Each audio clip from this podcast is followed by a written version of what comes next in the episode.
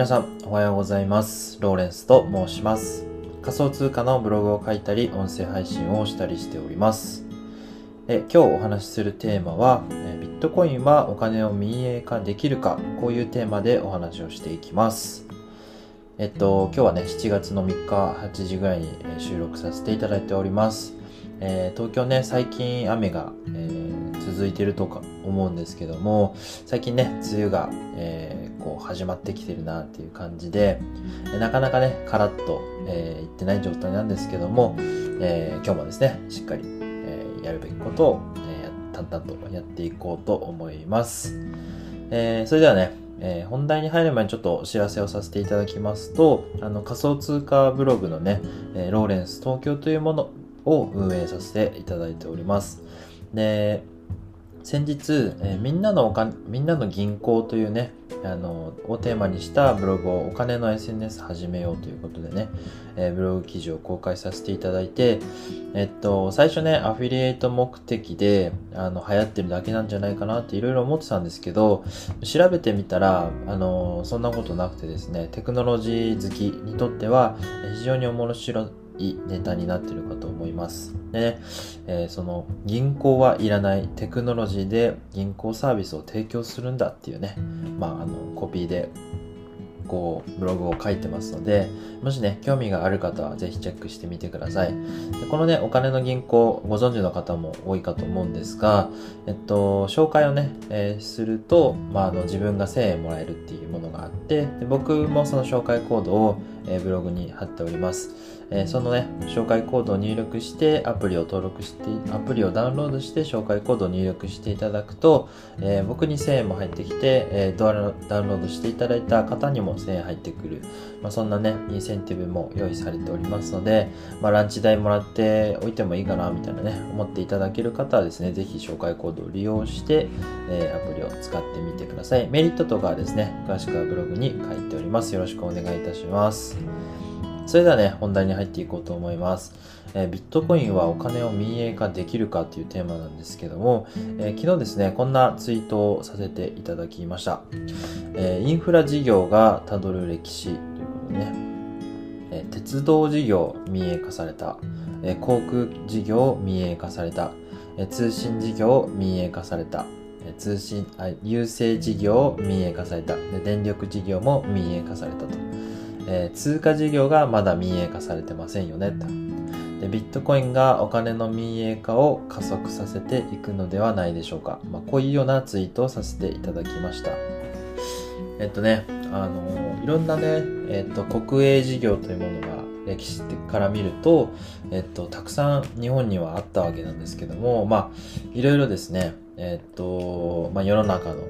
変化によって、えー、それが民営化されていったっていう歴史があるわけですよね。で、当初はですね、なんで国有化されてたかというと、まあ、それがものすごく利益を生む事業だったっていうことですよね。それが国家が、え、独占する、まあ、シンプルな理由だったと思います。でね、どうして民営化されたのかといえば、まあ、業界がですね、えっ、ー、と、民営化した方が効率の良い、まあ、そんな経済合理性が、えー、生まれたことが、まあ、シンプルな理由になっているかと思います。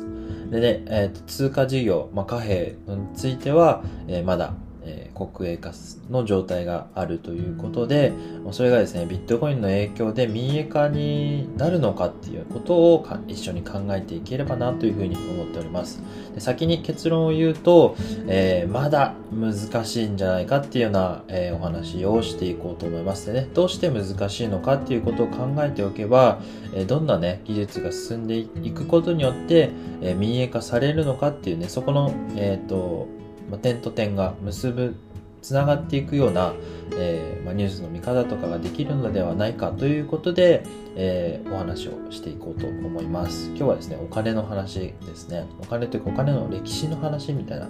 感じになっていると思います。でね、まず日本円についてのお話をしっかりさせていただき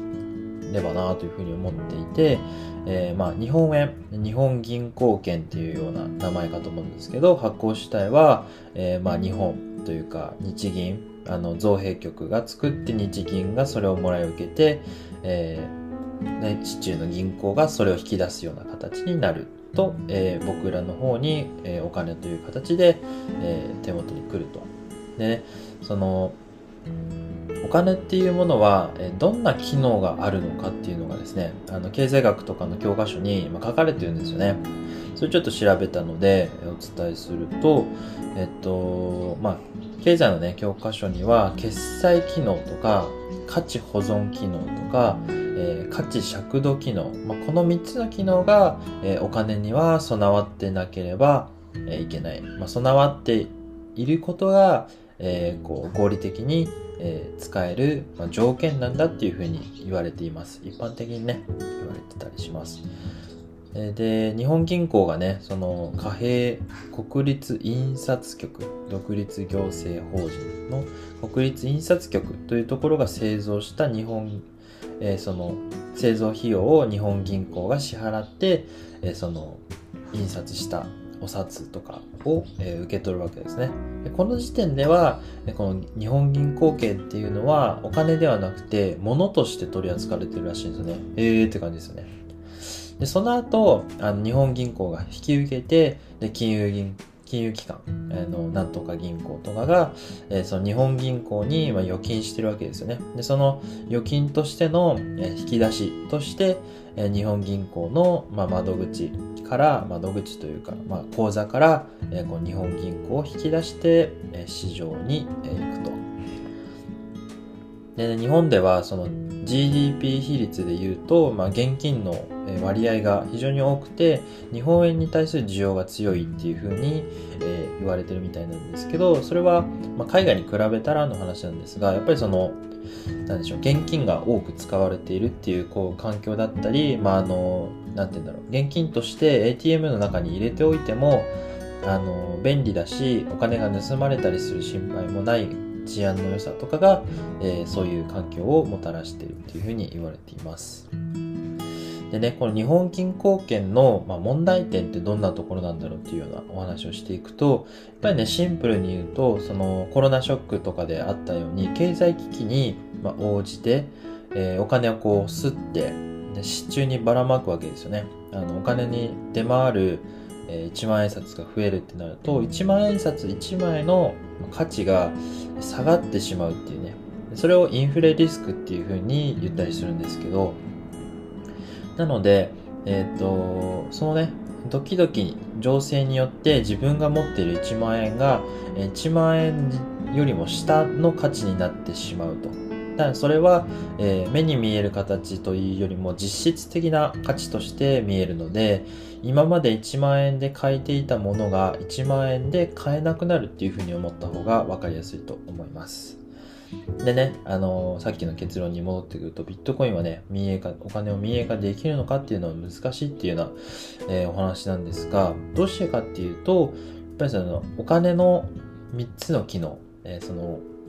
さっき言った決済機能と価値保存機能と、えー、価値尺度機能っていうのの3つが、えー、条件としてまだ備えられていないからっていうような、えー、理解の仕方をすると非常に分かりやすいと思います。で、えっと、その3つの機能、どこのあたりが弱いのかっていうと、やっぱりね、価値の尺度機能っていう部分と、やっぱり、ね、決済機能っていうものが、えまだ備わってないと。でね、交換機能っていうのも、まだその限られた人の中だけでしかできていないっていうのが現状にあるわけですよね。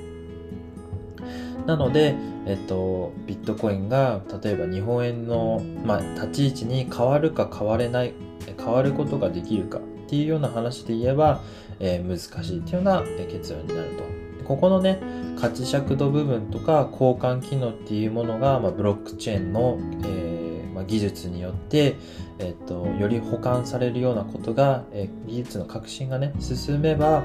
えー、ここの、えーまあ、表現の仕方っていうのは変わってくるんじゃないかというふうに言われていて、